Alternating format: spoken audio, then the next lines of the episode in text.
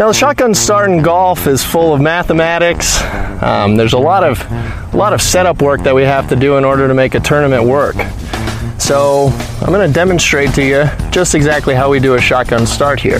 And here we go. All right,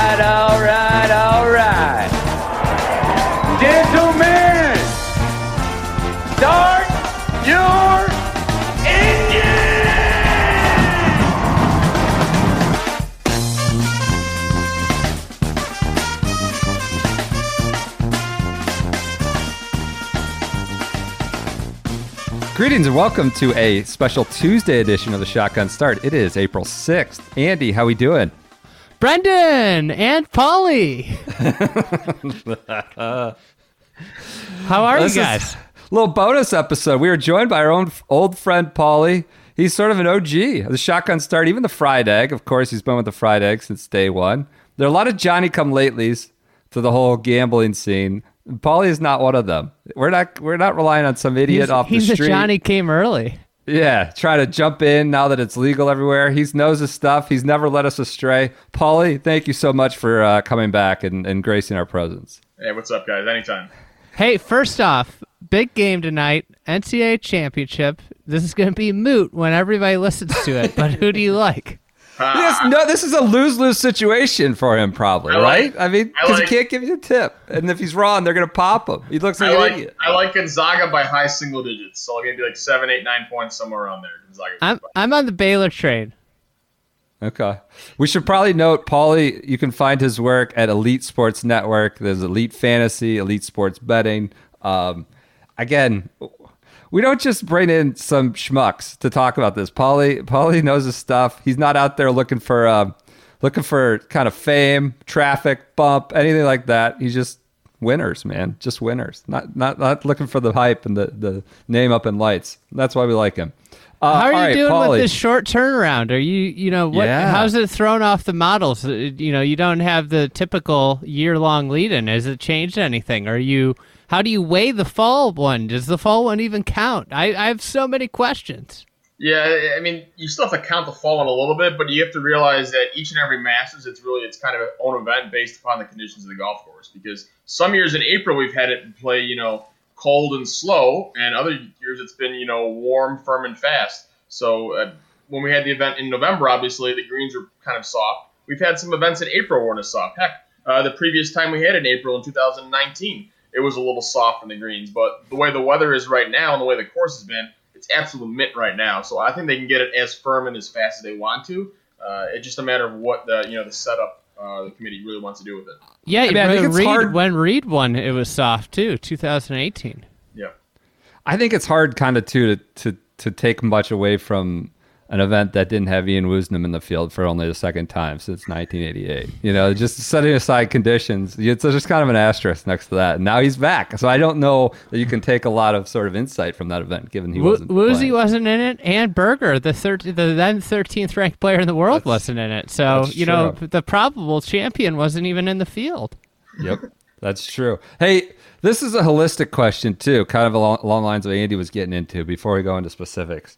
Is it like has it changed now with just the, the pro- proliferation of like people throwing gambling advice out there, people like the money that's poured in, obviously advertising dollars in terms of like I don't know where you see lines set or where you see pricing on the daily fantasy stuff like has that gotten harder, easier, just more congested? Has anything changed materially since that's really blown up in the last whatever year to 18 months? Yeah, I mean, the only thing that's changed is that there's more people out there, about ten times as many people providing, you know, insights or their own thoughts or advice on things. But in terms of like the actual like, uh, you know, lines being out there in the books, that really hasn't changed. The only thing that helps is as the market gets bigger in terms of like, you know, more people betting, it, it actually helps uh, helps me as someone who bets for a living uh, Yeah. because books can afford to take more action when they have more people betting. Sure, sure, but the, the prices in daily fantasy is kind of all. I mean, I just got to think this is the major. This this Masters is the most analyzed and hyped and promoted as a gambling event in the history of the Masters. Now, you know, it just can, that will continue to get bigger. Yeah, the one the, the one thing that, that DraftKings does for like you know for fantasy golf in terms of the pricing, whenever it's a major tournament, they price everybody a little bit lower than they normally would because they want you know the average Joe Schmo who maybe plays fantasy golf twice a year to Yeah. be able to put six players in his lineup that he knows. Whereas in a normal week, you have to, you know, really take guys that the average Joe doesn't really know. Whereas here you have, you know, guys, example like this week, you have maybe, uh, you know, something like an Abraham Ancer at 7,400 or an Adam Scott at 7,600. Those are players that are normally $1,000, $1,500 more in a normal week, but are priced a little bit lower this week because those are really the worst guys that you're putting in your lineups, even though they're really good, you know, players and are known by most golf fans. Right. Would you be worried at all about Abe Ancer's height? That's something I think uh, like some great sports analysts like Skip Bayless would consider. Is that your model? Height. I mean, considering Ian Woosnam has won this event I, and Mike Weir, I think we can kind of, you know, go away from That's that. true. You can throw Good height out the window at the math Immediate at rebuttal. I like it. Fantastic. No, more seriously speaking, uh, so we're hearing it's like super firm. I know we just started talking about conditions. What what what do you look for at Augusta year over year? Like uh, you know, you hear the stats guys say distance matters. Uh, you know, it, it not it's not d- exclusive lawn hitters, but it, it obviously is an advantage, like it is almost everywhere. Um, is there anything specific to this year that you've heard? If if it is going to be hard, firm and fast, they're talking about it. Seems like it's the toughest it's been in a while. Are there any players that that, that change anything for you in, in the last week? Yeah, I mean, distance is nice, but that's only like the second most important thing for the week. And the number one thing, Andy will probably agree with me on this, is definitely going to be iron play. Uh, we see it year over year. The guys who hit the ball the best for the week with irons are the guys at the top of the leaderboard. Uh, and it's going to be the same thing again this year, the Masters, I expect, because if you're not hitting your irons well at this course, you're going to be left with 50 foot putts, which are very tough to two putt, or you're missing the green in the wrong place, which is going to lead to bogeys and doubles. If you're hitting the ball correctly, you know, in the correct spots with your irons, you can make some birdies in this course. But if you're not, you're going to be struggling. Okay, Yeah. fantastic. And it, it, yeah, the lies obviously just heighten it too, because you know it just makes it that much harder to hit the irons in the spots you want to hit it. Um, Uh, hey, you, what do you got, BP? Go ahead. I was going to say go to your DraftKings. Yeah, I was. At, We're gonna do this exercise. Uh, I I am a Joe Schmo that barely ever plays DraftKings, but I might play it more often. I, you know, I might get super into DraftKings this year. I don't see Um, that happening. I, I just have to remember to fill it out every week, which is um um. hard but to hey, let me ask you just a holistic question. This is what I do when I open up DraftKings: is I scroll to the bottom. I get right into the dumpster. I go right into the bottom. I find the bottom feeders that I like. I, I usually pick three of those guys before I ever get to the top. I don't even look at the guys at the top because I want all the money I can spend up top. Is that That's a not the worst strategic? approach in, in the world there. I mean, typically what, what I do each week is I just kind of go through and jot down all the guys that I think have value on it. But I mean, if you know, start, you're gonna have to have two or three guys down below eight thousand every week in your lineup. So your approach is pretty much going to the, the same as me as well. All right, Hey, not a complete idiot. All right. you want you want my cheap guys that I like. Uh, of course, as long as their last name doesn't rhyme with uh, Zalabo. this doesn't. I don't have any past champions in my cheap guys. I got Corey Conners at sixty nine hundred. I got Kokrak, poor ass boy at sixty nine hundred, and I got the burnt cheeseburger, burned Wiesberger at sixty four hundred. Okay, I, I mean, in, in terms of Conners, Conners I definitely like this week, uh, 'cause he's, considering he's an elite iron player, uh, and he's been playing very well of late, and he played well here uh, last year, I believe, a little bit too, so he knows the course a little bit. Uh, Wiesberger, I think he's made all five cuts of this event. That's what I was going right. for. He's But just the a o- cut but the making machine. But the only thing is, he hasn't been in great form this year, so Oh. that kind of has me a, a little bit hesitant on that. Uh, and You think I should Kokrak- switch him out for Wallace or somebody? Uh, I I think that's a potential. I think there's a couple other guys down there you could pick too. I mean, you could take like a Victor Perez at like seven thousand, Ooh, I like him. who's been playing very good of late, and uh, I think is going to go probably a little bit under owned because people don't really know. You know, Joe Schmo doesn't know who Victor Perez is. They think Perez, I think it's Pat Perez, but it's not. God. I like Well, that. not- I'm making I'm making that. the change. I can't afford DJ anymore though. It's okay. have to. You have plenty of other options up on top. I'm gonna rework. I gotta now see. Now we're getting into the spot where we're reworking the lineup already. Yeah, there you go. You- Um, getting the, let's go you to the mid tier. So I got in the mid tier. I only have Berger because I was going to spend expensively, but you know I got Berger at eighty five hundred. There's so many options. This is where there's there's just so many options at between eight thousand and nine thousand. I almost didn't like my my objective of going really cheap and then going really expensive. Yeah, that's what happens when I was talking about like the pricing for the majors. Is you have all these guys that are normally so much more expensive. You know, the Bergers, the M, Scheffler, Matsuyama, Fitzpatrick at 8100, right? All these guys could win this event or could top five, and it wouldn't be surprising. It, it, just in order to win the biggest prize in DraftKings for the week, you're going to have to have all six guys finish top 10. So that's always a question that you kind of have to ask yourself: is when you're done with your lineup, is it feasible for all six of these guys to finish top 10 if you're trying to, you know, take down a big tournament on DraftKings? I don't know if Kokrak can finish top ten. That, that- that's the one thing I would prefer Kokrak if we were playing maybe a PGA Championship or maybe even a U.S. Open, but I don't know if the Masters, you know, being on Bermuda, you know, being on, you know, being down here in uh, Georgia is necessarily the best fit So- for him. So, Andy, are you kind of calling out the green coats here as uh, going light on the CT testing with both Conners and Kokrak on your? Yeah. Or, I mean, it's like you, you're of those not guys putting that- much faith that hey, they I'm might picking a team. test here. I'm picking a team. I'm looking for guys that push the limit in all aspects of life. Might be red light, push the limit, red zone, Uh, not yellow, but red. Uh, yeah, I guess you're, All right, you're banking on them not testing. Kokrak's out. We're we're reworking the whole lineup. I had DJ and Cantlay. I'm taking those guys out now, and we're going bare bones. We got Vic Perez, Corey Conners, and Berger. And now we're gonna Ah. add add in some people. I definitely don't mind that as long as you don't try to, you know, put in Angel Cabrera who's not playing in the event because he's still in prison or something like that. He just needs to be extradited. yeah, extradited. To, uh, What hey, do you think while about we're here, how about how is Westy 8800?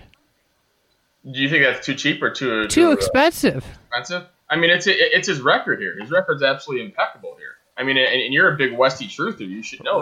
this. Right? We've given him too much I mean, juice. There's too you- much. I think uh, that's what I'm saying. There's way too much juice on him. He, I'm used look- to seeing look- him in the 7000s. If you look at his last 10 starts, he's gone 38th, 18th, 2nd, 46th, 7th, 8th, 3rd, 11th, 2nd, and 43rd. And you add that to the fact that he almost had two wins uh, in the last five weeks. That's why his price is like that. Do you like Westy this week? Uh, I, I don't mind him. I don't know if he has the upside to win, but I think he has uh, enough upside to top 10. Uh, it's just a matter of you know whether he's going to be uh, helping your lineup at 8,800 because there's other guys like between him and Matt Fitzpatrick at 8,100. I, I rate them out similarly, and Fitzpatrick $700 less. It, I feel like Paul Casey at 7700 is ridiculous. Yeah, that's that's Casey's one of my top two biggest values uh, on the entire board this week. It's 7,700. Paul Casey just got added. There we go. Brendan's Hey, who are- favorite golfer. While we're while Andy puts around over there and, and figures out his guys, who are the expensive guys to apps you're not on? You that stay away. I mean, Brooksy seems to be. Are you out on Brooks? He says he needs to find walking lines on the course. Like he's fine swinging and hitting the ball, but he's looking for good walking. You know, the flattest paths. Uh, are you out on Brooksy? I assume he's priced. Uh, what other high priced guys are you trying to stay away from? Yeah, I, I wouldn't be playing Brooks at 92. I also wouldn't be playing Bryson at 10 8. Uh, I Ah. just don't know if he has everything that's needed right now to win at Augusta. I still think he's trying to figure it out between his distance and stuff like that. Uh, and, and then his iron game here, he, he's been good in a lot of course at irons, but I don't know if it's the best for Augusta because you have to be so precise on everything. And if it's getting firm and fast, it requires more precision and more thought process. You can't just bomb and gouge everything. Whereas, like, you could kind of do that in the fall a little bit, but he still struggled with that. You wonder about um, the single length if because of how many how much the slopes impact everything if it has a negative impact where like those single lengths help him out of the thick flat lies because it can generate more speed but you know maybe on those side hill slopes it makes it a little bit more awkward. Like I always like am amazed when he's got like that lob wedge out and he's trying to hit a chip shot from like a weird lie and you're like god that just looks awful Yeah, he was on the range tonight, like a little circus act, doing his speed training while VJ was laughing Yeah. at him. He was like just coming out of his shoes. So. I mean, right, of what? Are we ahead, are Paulie. we all aboard the Spieth train? Uh, yeah, I I actually like Spieth. I think, I think one thing that helped him is the fact that the salaries came out before he won last week, so we're getting a depressed price on Spieth.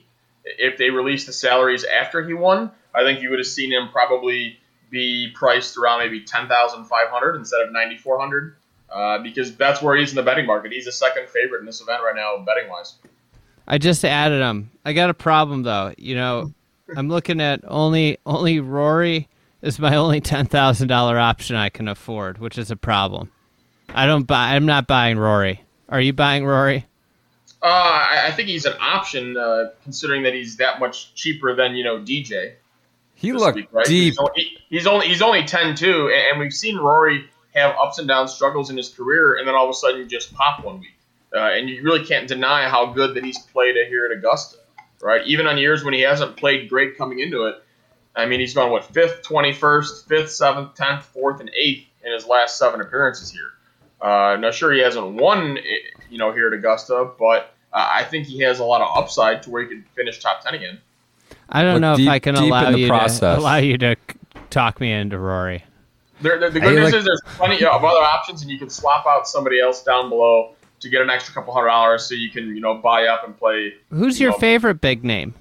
Uh, favorite big name is it's pretty much tied between Jon Rahm and Justin Thomas. Uh, Thomas obviously won the players, but when we're going back talking about what's needed this course, it's iron play, and Thomas pretty much the best iron player in the field right now. Uh, and then Jon Rahm, aka Baby Swag, is probably you know one of the better fits for this course as well too. He's played well here in the past, where you have to be you know kind of aggressive in some spots and then not aggressive other th- other times. Uh, Rahm's you know gone seventh, ninth, and fourth his last three times here, and I think he's ready to win a major, and this is uh, is a pretty good fit for him. So I need a hundred bucks to get to JT. You think that's where I where I, I zone in? I- Unless there's somebody else, if you want to get up to Rahm or if you want to get to DJ, there's there's ways you can get to that.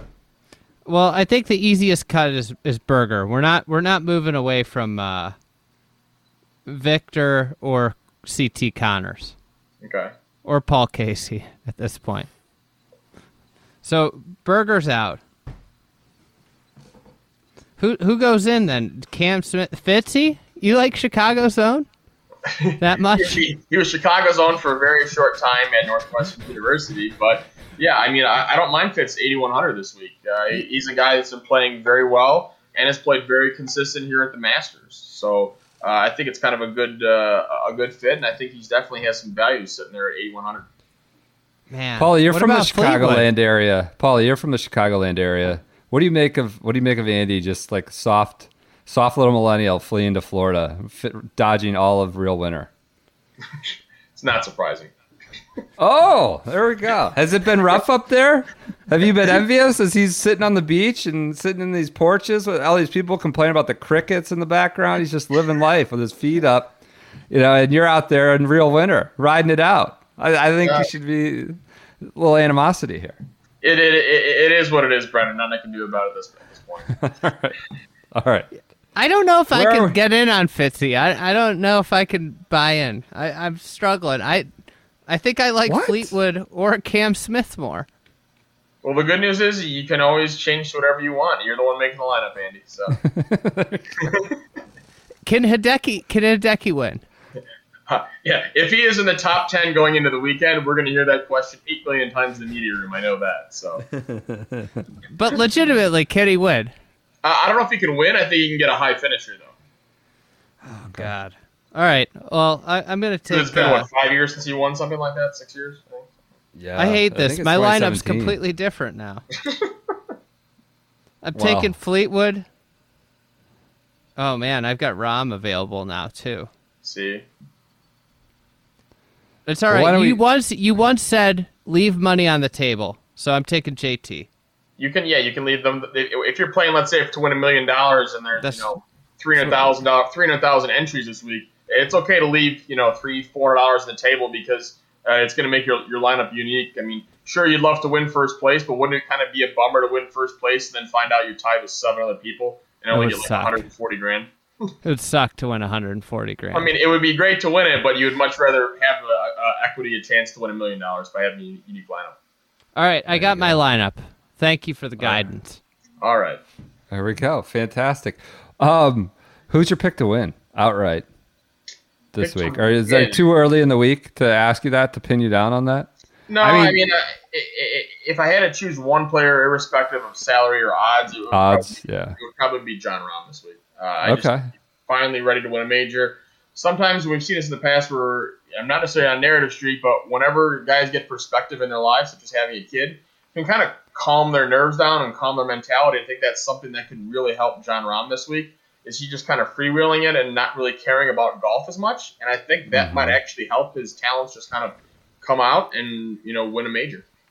Wow. Well, let me tell you, if he's anywhere near that first page of the leaderboard, we are going to hear that exact line quite a bit come Saturday and Sunday from IBF, Jim Nantz, Nick Faldo, Frank Nobilo, and others. So that will be a, a talking point, I'm sure. It'll be that that. and It'll, Seve. it, will be that, or whether Jordan Spieth and Justin Thomas uh, have been friends. So Yeah.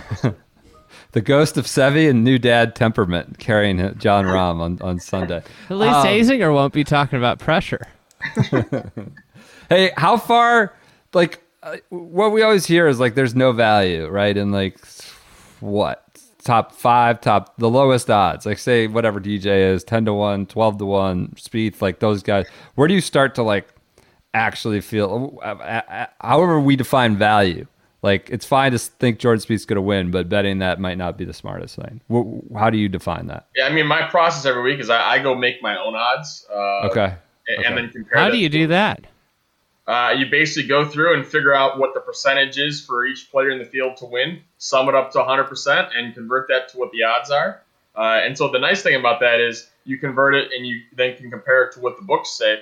The books obviously odds are different because they have you know juice in there, so they make money. But if you if I can ever find something that has a has an edge on my number versus somebody else, that's when you're going to be betting it. So my player, I think if I thought Jon Rahm was maybe nine to one and he's shown at eleven to one, I'll bet him at eleven to one because there's because there's quote unquote value. Is there value in Westy? Uh, no, there is not value in Westy. Uh, I mean, I'd have him closer to you know. Prices are high. Yeah, I mean he's he's sitting there in the market right now around forty to one to win this event. Uh, I think that should be closer to about eighty to one, just because we haven't really seen him close the deal uh, in events. Sure, he, he can, he can contend and be up there. I just don't know if he can finish the deal come Sunday. Do you like uh, the betting top tens, top twenties, that kind of thing? Yeah, I mean some of the biggest edges I usually have are betting top forties actually, which are available on a lot of books. Uh, that's where you can kind of find your guys who aren't necessarily the top studs, but are very consistent players, uh, and you can bet those. Most books will have uh, you know top twenties, top thirties, top forties, and you can get different prices based upon which one of those you want to bet for guys. Do you Hey, do like you then think it- parlay stuff like that too? Uh, the, the- you actually can't parlay those because they're dependent upon each other. So on, uh, I don't know this stuff. yeah, Just kidding. because otherwise you you- you know if, if all these guys were let's say tied for you know ten way tie for 19th or something like that there there could be you know that would actually help the payout or if certain players are the similar characteristics they don't want you parlaying them if you chose all bombers and you parlayed four of them and it played long that would obviously be correlated and would help help so they don't want you doing that either All right, here's our annual annual segment. You do your own odds. Do you think it's fair that Woozy is four thousand to one and it's last by like a mile, by worse by a mile? Like, is he that much worse? Uh, Mize and Sandy Lyle, Mister guy's wearing freaking suspenders, playing the Masters in suspenders, and he's fifteen hundred better at twenty five hundred to one, better than Woozy. Now Woozy's just you know gobbling down hash browns and, and waffles, and you know something maybe. He's grinded. He's been grinded. I just I think four thousand to one is a little disrespectful when you're talking about it in relation to Lyle and Mize and all Thobel and Weir and all these others. I mean, honestly, I had Woosnam at 8,000 and I upgra- uh, uh, upgraded him up to 6,000 after I heard, figured out that he got his hash brown smothered and covered at Waffle House. I think that was a big adjustment to make.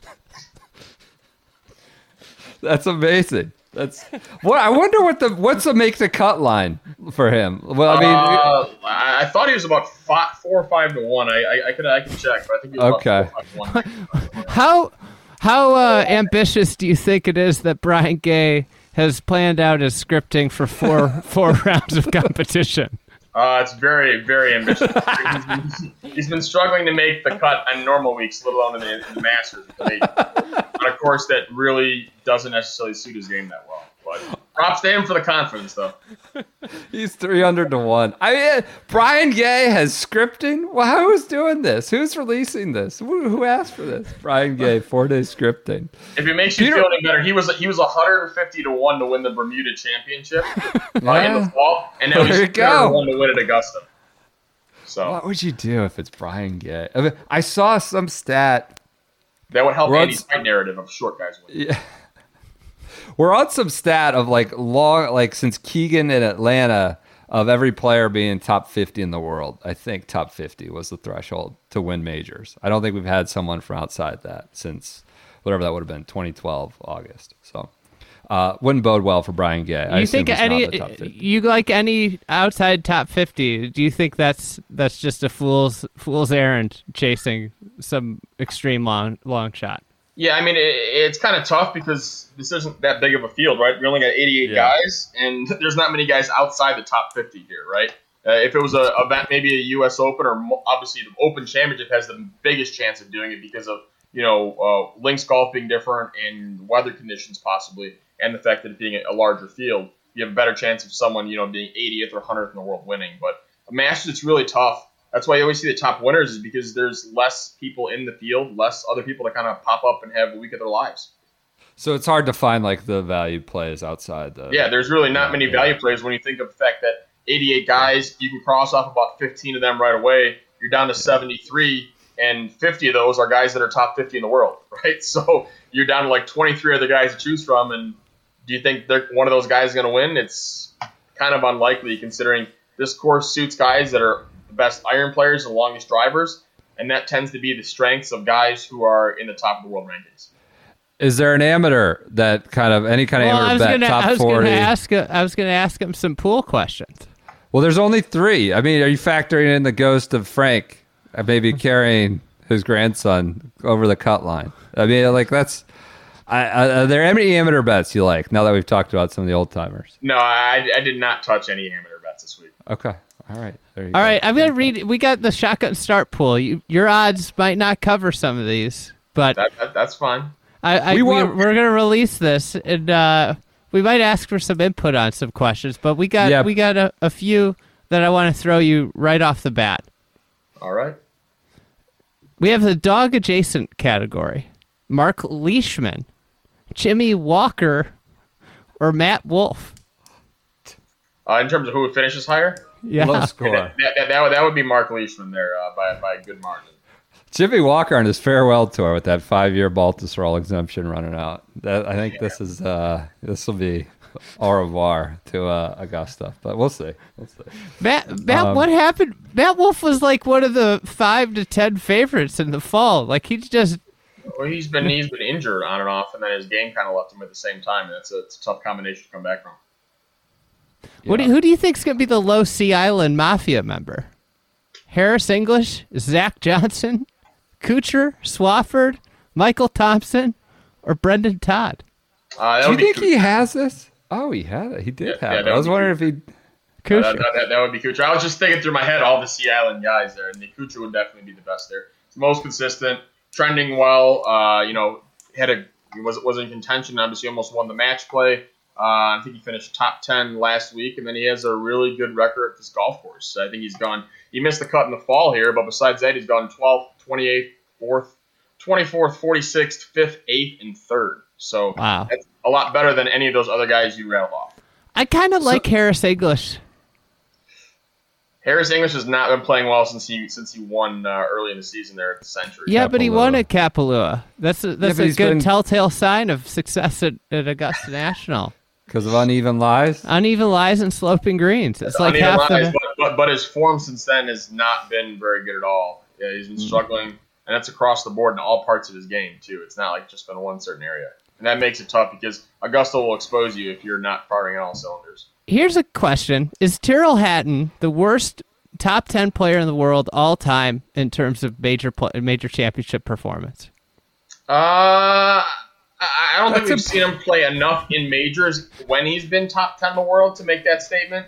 Uh, I think you may have to look at other guys, maybe somebody like a Colin Montgomerie who was near the top of the world the whole time and never could get it done. I think might be a better, uh, better. Don't you dare say than Westy. Hatton, who who who needs a larger sample size so we can you know make that claim. But at You least think he has cross reference top guys who were top ten when they played in majors and like didn't sniff? Like what, that sounds like you're asking him to I mean, I thought into the Montgomerie was a pretty good one there cross tabs. I Yeah. thought he was- but he almost won a few times. uh, his almost one, point- almost one doesn't count. It only counts. Yeah, Hatton's not even making cuts. I think He's not yeah, even Andy's aware saying- around. He's like a Hatton's so irrelevant. He he turns into he turns into Woosnam when it when it comes to time for uh, post majors Woosnam, post career Woosnam when it comes to major championships at this point in his career. give it a give it a little bit of time. I don't think Hatton plays well because I don't think Gus is a good fit for him, even though he's a good iron player. Just because he's not necessarily the most patient player, but I think you get him in a PGA Championship or Open Championship setting, I think is much better for Hatton. Okay. So we asked you, this is going to be a regular shotgun start pool. There's goofy. I'm already seeing there's how many shots will Jon Rahm benefit given his newfound perspective? Is a question. So uh, look for this. You know, winners, top five, something will get hats, shirts, whatever. We asked you for a few, uh, like ideas, props, you know, different stuff, questions. And one you were talking about was uh, how far Bryson's farthest drive, right? Something like that. Over under five, 400. I think we segmented them out to like 350 to 375. Why do you like that? Why is that interesting? Is there a value? Is it just fun to watch? What do, what are you on? I mean, that's just a fun one to watch uh, because you know the being firm and fast. The numbers set in the market right now a lot of books is around 400 yards, uh, and that's pretty much going to be done on one or two holes. Most likely, number two is probably his best chance to get it done Yep. because he can hit driver, carry it onto the downslope, which is about 330 yards, uh, and get 60 or 70 yards of roll down there, and leave himself maybe 160 into that green. I think is where you could possibly uh, see him get over 400 yards. Two is the spot. I, there, it's not. There's not ample opportunity, right? Not a lot of par fours. No, I think mean, two uh, would be the one. He could potentially do it on nine if he got Yeah. a really firm bounce, but at that point, 40 yards, you start going on the upslope, and that's where Yep. I think it kind of hurts him. But Yeah. uh, Yep. or either that, or if he gets heavily downwind on 15, and you could get some downslope roll maybe to get to where you're almost laying up, I think is possible. But I don't see that heavy wind forecast uh, right now that would allow him to do that. And what's this other one with the age that you're talking about? That, that Yeah, we should maybe about look what- at. what the uh, what the lowest score is going to be compared to somebody's age, what the lowest net score is going to be. So you got somebody who Bernhard Langer Oh. is at 63. So if he shoots 70, that's a net seven. So what do you think the lowest score for the week net would be using your age as a handicap? And Oh, who would it kind of like that. And Langer's playing Tour Edge now. You see, he's I don't even understand. I still don't understand this. I, I it must be over my my mathematics You ability. take the player's score and subtract their age, and that's your net score. So if Langer shoots 70, he's 63 years old. His net score is seven for the day. So we're talking about who would be who would be the lowest Seven. scorer scoring uh, based upon uh, having I- uh, other So somebody like like Ali Strava- Osborne has no chance. has no chance. He's 20. Exactly, he's yeah. going to shoot 65. He's negative. Yeah, right. Yeah. But you could have somebody like a Phil Mickelson who's 50 go out and shoot 64, and that would be Uh-huh. you know a, a- a 14. So that that could Kinda like potentially This, you this could bring. Woozy into the Woozy into the ball No. game. right? I mean, Wo- Woozy's sitting there at 63, so is Sandy Lyle. I think Larry Although- Mize is 62. Is Uh, Woozy that old? He just yeah. has a lot of miles on the body. Is he? Fred Couples. He's an old. He's an old whatever. 60. He's yeah, 60. he's Fred much Couples, older than 61. 63. right? Couples is 61. Vijay Singh, I think, is 58. So you got a bunch of guys in his range. It's basically a senior bet, but by using their age as a handicap. It's kind of a I little- kind of like that. I- I, I, am telling you, Langer's playing Tour Edge now. He's in all the new commercials. It's it's going to be a big difference these days. The equipment, juice the the equipment. exotics line. There's a that's a Chicago area company. Bally and I. I'm surprised Matty Fitz doesn't play them. Not yet. Not yet. Give it a few years.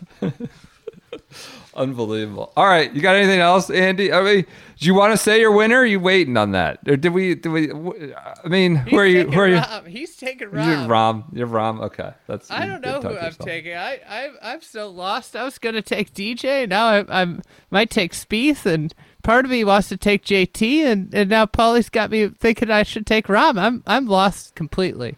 Where are you on Webb, Paulie, right now? Uh, He- he, hasn't been playing that great. Dropped off a little bit, I think. Yeah, Which is a from little- that Which is a little surprising for me considering we, we typically see him play okay on the West Coast, and then once he gets back in, on the East Coast, on you know back on Bermuda, he tends to pick things up and play a little bit better, and then kind of trending towards you know the major time. And he, he didn't really play that great uh, over the last month, so that's not that's a little concerning for me. Uh, but uh, I I just don't know if this is a course that is really unless the conditions get really difficult and you know three four under wins a tournament. I don't know if Augusta is a, a a course that he can really win at. Is there a head to head out there that is just juicy for the taking? I know you gave us one. I think it was Zalatoris Homa at one of these majors, and it was just like automatic.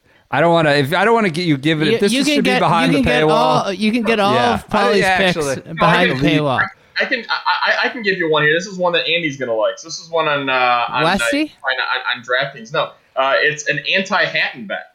Ooh, so you can get, I took uh, Matthew Fitzpatrick's between uh, is basically minus one twenty five uh, against Tyrrell Hatton. I'm gonna book Okay. this right now. So uh, it, it's moved, in some places it's moved up to like minus one thirty five, one thirty seven, but uh, somewhere anything under minus one fifty, I think has value on this bet because Fitzpatrick's very consistent, uh, you know, and playing very well, whereas Hatton hasn't been playing that well and hasn't played well at Augusta. So this is one you can kind of get your anti-Hatton exposure that you're talking about, Andy. I'm, I'm out on Hatton See? Angry in, little in Englishman. majors. Anything else? WGC, sign me up. Bay Hill, Watch him. sign me up. BMW Wentworth. He's he's all yeah, he's great. All right. Uh, anything else? Fried Egg Paulie on Twitter. Paulie's our guy. Thank you for jumping in here on a major week. I, you kind of indulge our idiocy, our stupid questions. You know, uh, there's actual some insight and value amongst all our our kind of uh, our rambling. But we appreciate it. these- these- What? I gotta find these head to head. Yeah, we'll know. get on them. We'll get, it's legal in uh, Illinois now, right? Isn't Yeah. that something? Yeah. the It deal? is, yeah, it is. It's legal Okay. from, uh, about a year in Illinois right now. Yeah. Okay, I got to drive across the bridge to Virginia. Maybe I'll make some wagers. Uh, all right, Fried Egg Paulie on Twitter. Twitter, Elite Sports Network, Elite Sports, uh, Elite Fantasy, Elite Sports Betting. Thank you so much for joining us. Uh, we will talk to you maybe in a month at the PGA. Appreciate it, Paulie. Anytime, guys.